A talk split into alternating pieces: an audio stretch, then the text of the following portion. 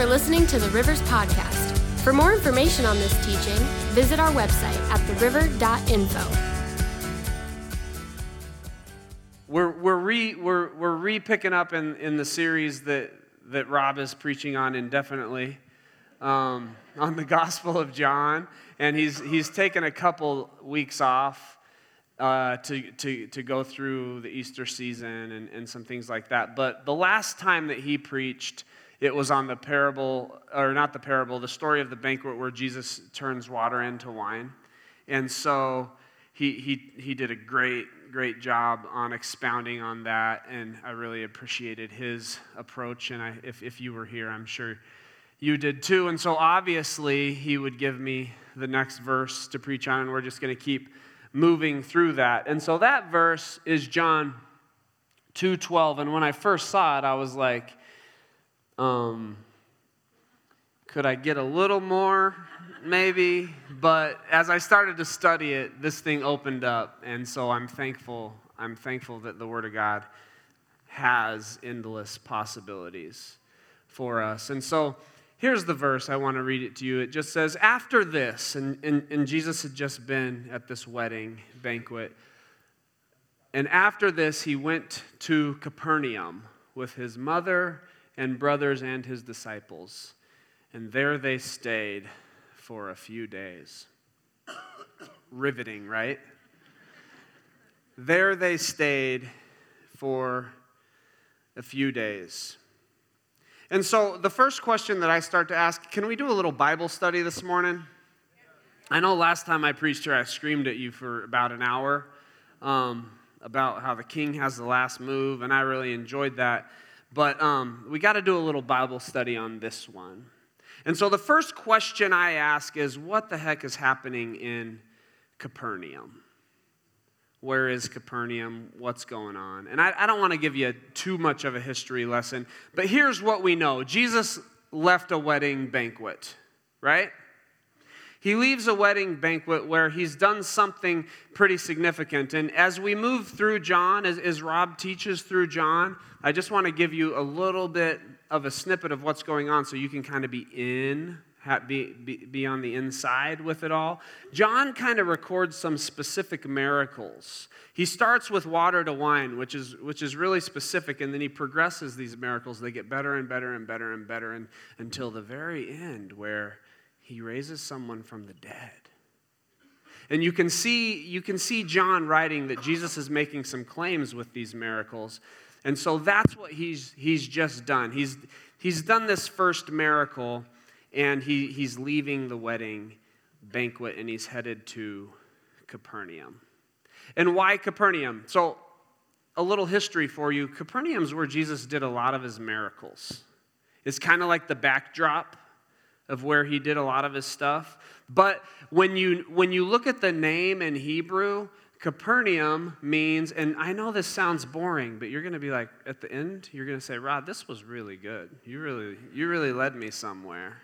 Capernaum means Nahum's village. Nahum, some of us have heard that name before. He wrote a book in the Old Testament. Not a lot of people study Nahum because it's not the most positive spin on things. Nahum was a prophet who wrote a taunt letter to a city called Nineveh. And Nineveh had laid siege to Jerusalem many years before, and so Nahum was like, God's going to get you guys. And so by the time Jonah gets that and is headed to Nineveh, he, he has a context to understand kind of what's going on. And he's like, God's going to get Nineveh, right?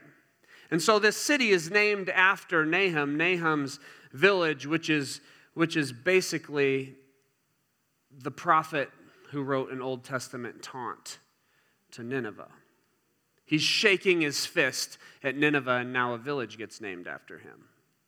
But in Greek, not Hebrew, like Greek and Hebrew cultures, they're existing at the same time in this space. For some reason in the Greek culture, Capernaum gets the name City of Comfort.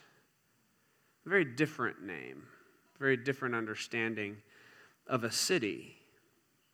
And so we all know what happened for Nineveh, right? From reading Jonah. We know what happened in that city.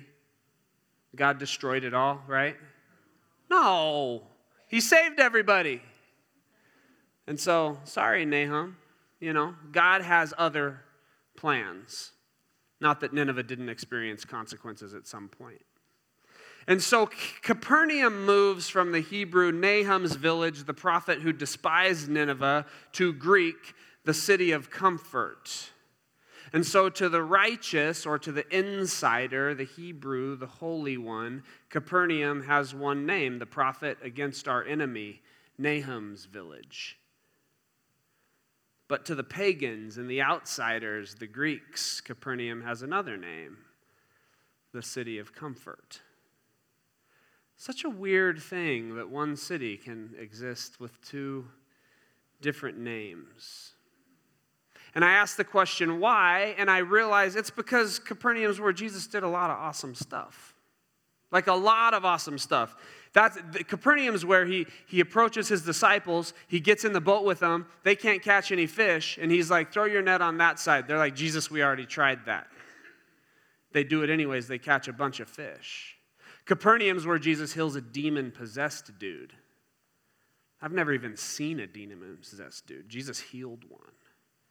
Capernaum is where there was a miraculous healing of Peter's mother in law. There was healing of many sick and diseased. The paralyzed guy got healed.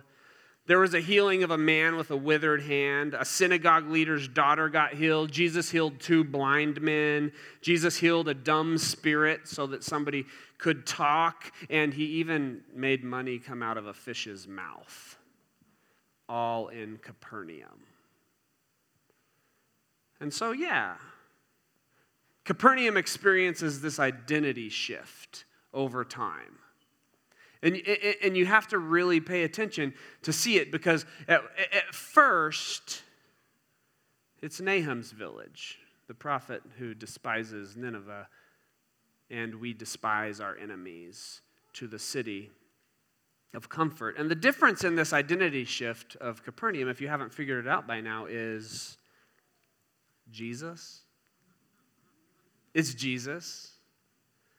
That's my opinion, anyways. And Capernaum became known as Jesus' hometown. It became the city of comfort. To the demon possessed man, the city was the place where he was set free. To the blind men, it was the place where now they could see. To the man with the withered hand, it was the place where he now had mobility and movement.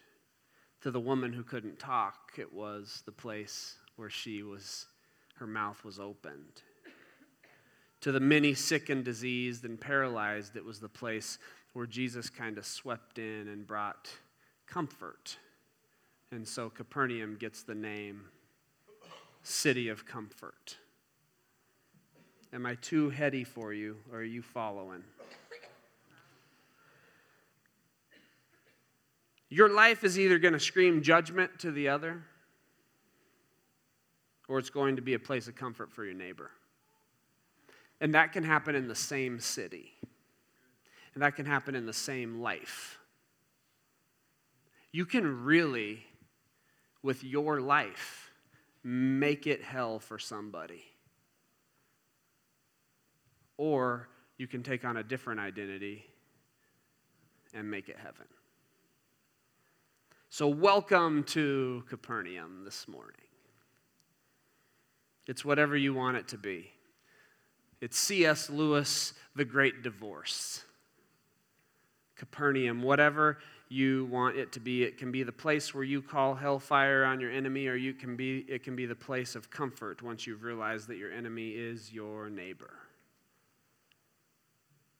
Amen, Rod. That was good. Thank you. Can be the place of place where you call hellfire on your enemy, or it can be the place of comfort once you realize that your enemy is your neighbor. Capernaum is your life, and Jesus wants to go there. So let me backtrack a bit. This isn't a long sermon, so don't, don't worry, I'm not going to bore you. Jesus was going to Capernaum to stay for a few days, and he was coming from a wedding banquet where the strangest thing happened. Do you guys remember Rob teaching on this? The strangest thing happened at this wedding banquet, and it's, it's weird. Jesus turns water into wine, and he did it much quicker than our natural process.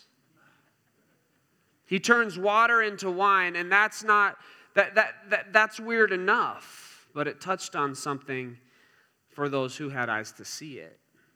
And there were a few there who had eyes to see it because they might have remembered this time where their people, their ancestors, had been in slavery.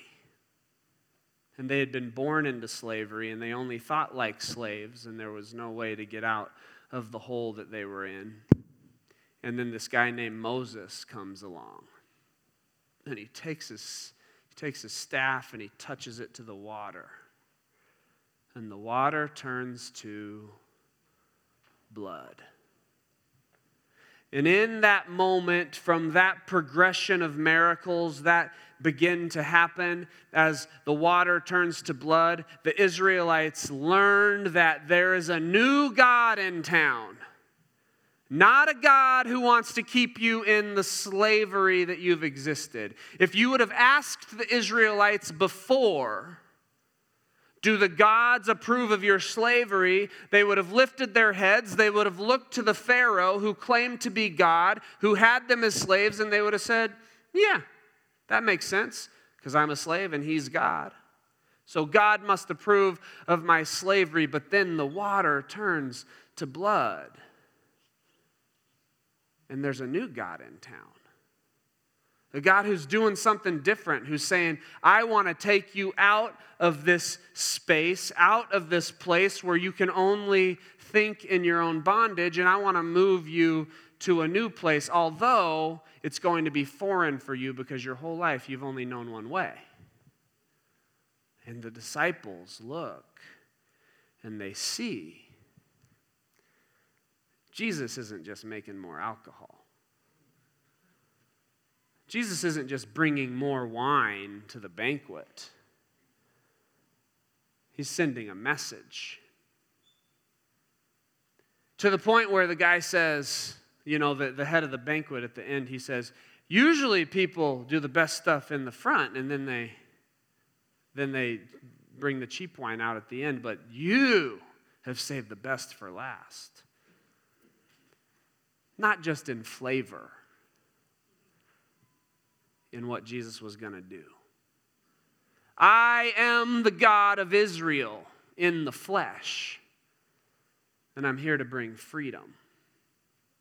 And this is what Jesus was about the miracle claiming that he's here to set us free. And so, to the watchful eye, Jesus' miracle isn't about water and wine. I've already said it. It's about blood and freedom and crossing a Red Sea into an unknown space. It's about even though you might not know what freedom looks like in your life, even though you've never tasted this unimaginable grace, you know it's there and you're going to walk out of the only prison you know. And you're going to walk into grace because Jesus can turn water to wine. You're going to follow Jesus this miracle is about following Jesus wherever he wants you to go because you know he's going to set you free, and the disciples followed. And so Jesus does this amazing miracle, and then he says, Follow me. And he goes to Capernaum, takes them to Capernaum. But here's the catch, and here's what I want you to get. We're in the early part of John, right? This is the first miracle, turning water to wine.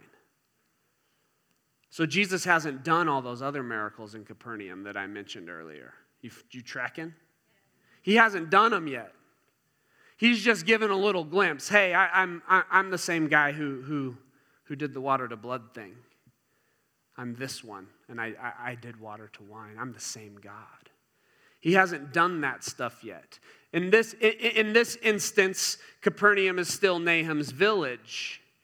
The people of Capernaum have still yet to see the miracles of Jesus. They have yet to be transformed. He has not transformed it into a city of comfort yet.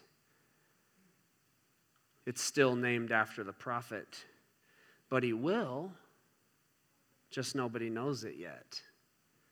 And he still calls, and his mother and his brother and his disciples follow. So he has an offer out to follow him into something that he has yet to do. I always find it strange, this language, mother and brothers.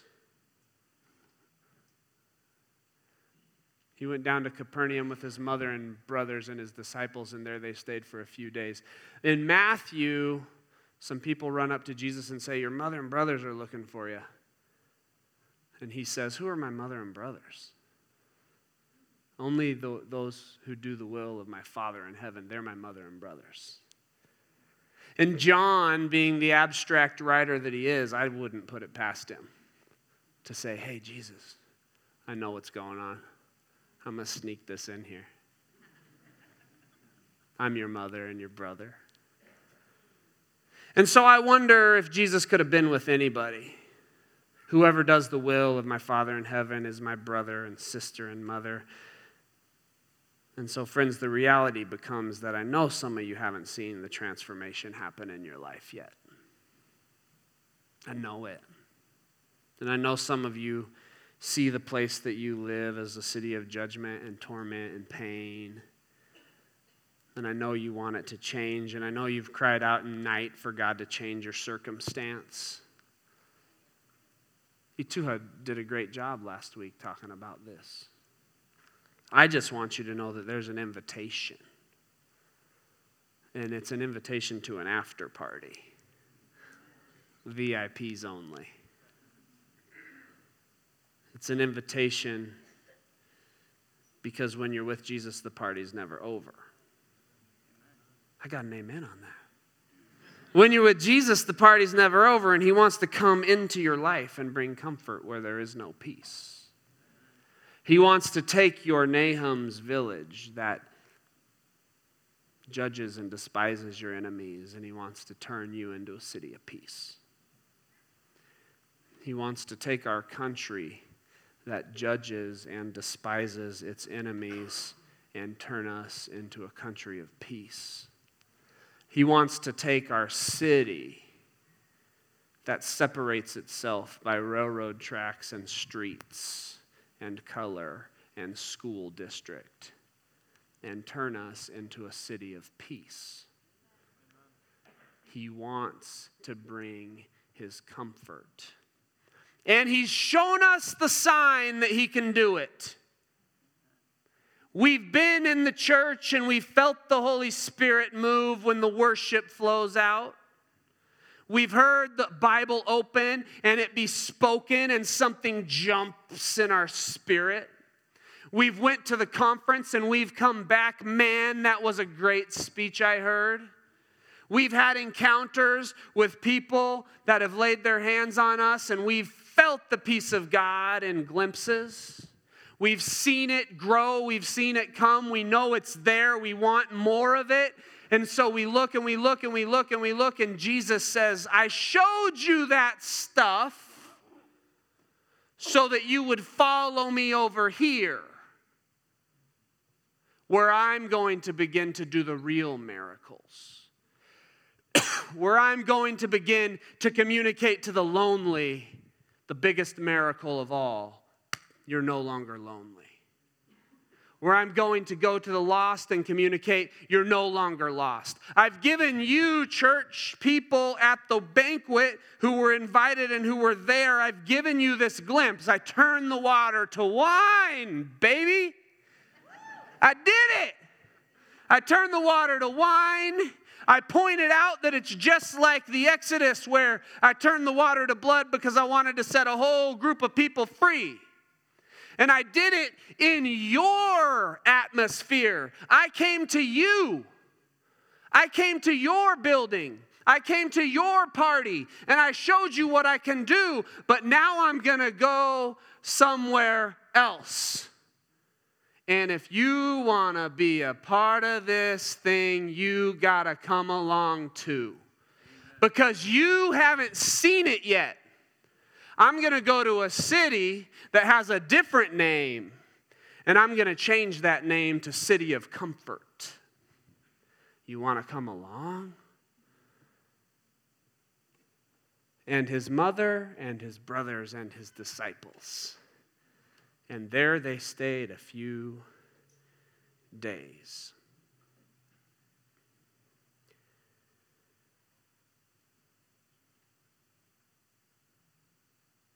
I go for walks on Sunday night with friends. It's relaxing. And I'm extroverted, so I never go on walks by myself. we go on walks around my neighborhood because we know that when you're with Jesus, the party's never over.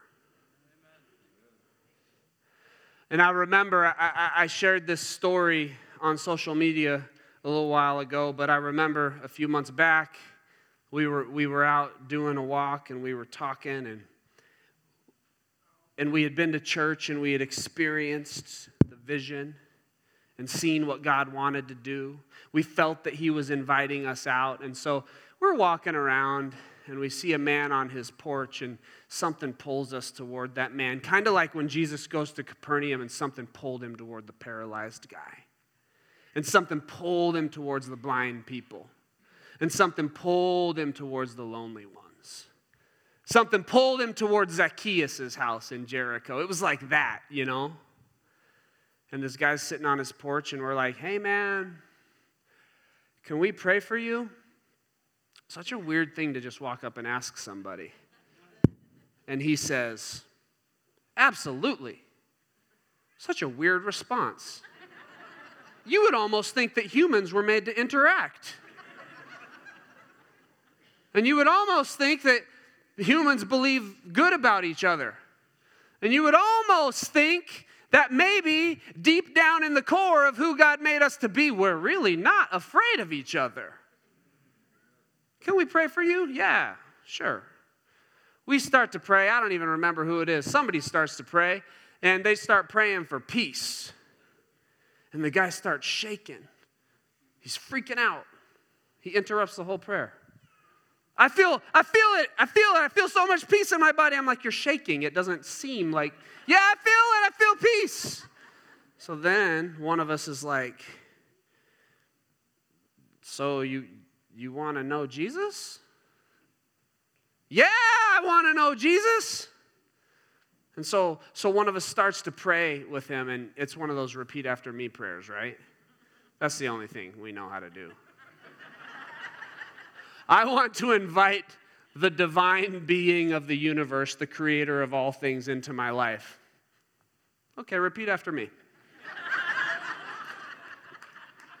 and so, I mean, honestly, I think it was me because I don't even know how to do these things. I'm stumbling through this prayer. I'm like, God, you made the universe. He's like, God, you made the universe. And you're really big. And you're really big. And I, uh, I'm, I'm not. I'm not that big. I'm not that big. And I want you to save me.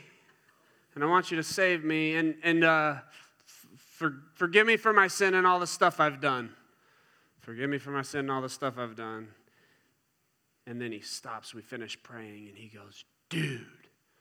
Like I I had I had just babbled through this prayer to the point where I'm wondering if God even counted it as a prayer. This guy's going to be giving his testimony someday and he's going to be like, Yeah, guys, listen up. I thought I received Christ one time. Nothing in my life changed after. And then I went to a Billy Graham revival, and then I really did. So be leery of people who have no idea how to pray. Doing repeat after me prayers with you.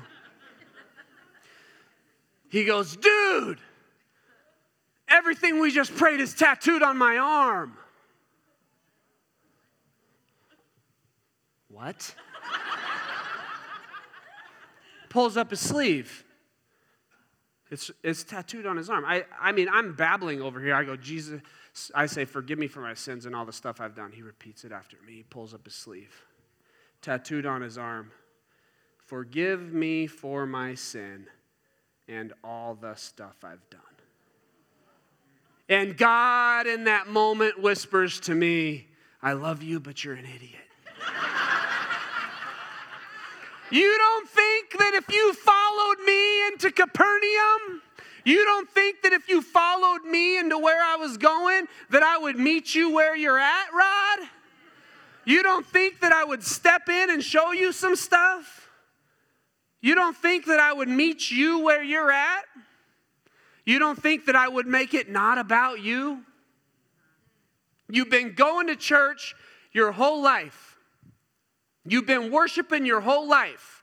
You've been reading the Word of God your whole life. And you've seen the glimpses of what I can do. You don't think that moment that you step out and follow me actually to where I really am, that I'm not going to meet you there? I was like, okay, I repent. And we both received Christ right then. And I realized it. We put the crosses on our walls, and we put the empty tombs, and we say that Jesus has risen from the dead. That's why Jesus isn't on the cross that we hang up, and that's why he's not peeking his head out of the empty tomb that we put on the wall. And we put up these images to remind us of where Jesus was. and they're beautiful. And they show us where he's been so that we can see where he's going. Jesus has called us to Capernaum not on a short term mission trip. He wants us to stay there for a few days. He wants us to take our lives and get proximate with the other, the one who we've been afraid of. And when Jesus did that, the demon possessed guy entered into the city of comfort. The blind men entered into the city of comfort. The man who had tattooed his salvation prayer on his arm entered into the city of comfort. That'll preach, man. Because Jesus hadn't done it yet and his disciples followed him anyways. So, yeah, maybe you're stuck and he hasn't done it yet in your life. Follow him anyways, because he's about to. Do you know why he's about to? Because he's going to convict somebody else to follow him into your life. And when they finally become obedient to that call that he's said to their heart about 8 billion times by now, and they finally take that step, they're going to find themselves in your life, and the miracles are going to start to happen. And those of you like me who need to continually take that step into the uncomfortable, into the place that society has told us we need to be afraid of, into the space that we will be surrounded by our enemies. I just want to tell you that you will learn very quickly because of the miraculous power of Jesus to make the tomb empty that your enemies are not your enemies. That Nahum's village is now the city of comfort because your enemies have become your neighbors. And that's the point. Even though he hasn't done it yet, we have to follow. He wants to follow, he wants you to follow him into the space where He's going to set you free and use you to set others free.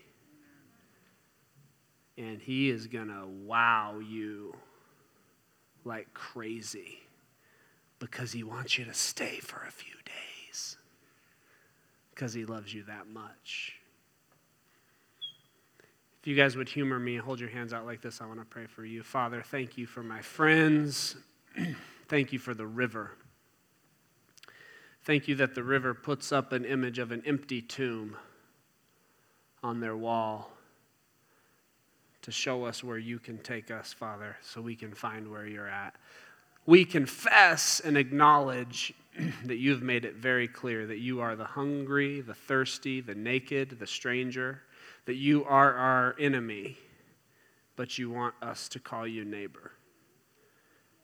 And we repent of not doing that and we ask you to make us people who see you in all people. In Jesus' name, amen.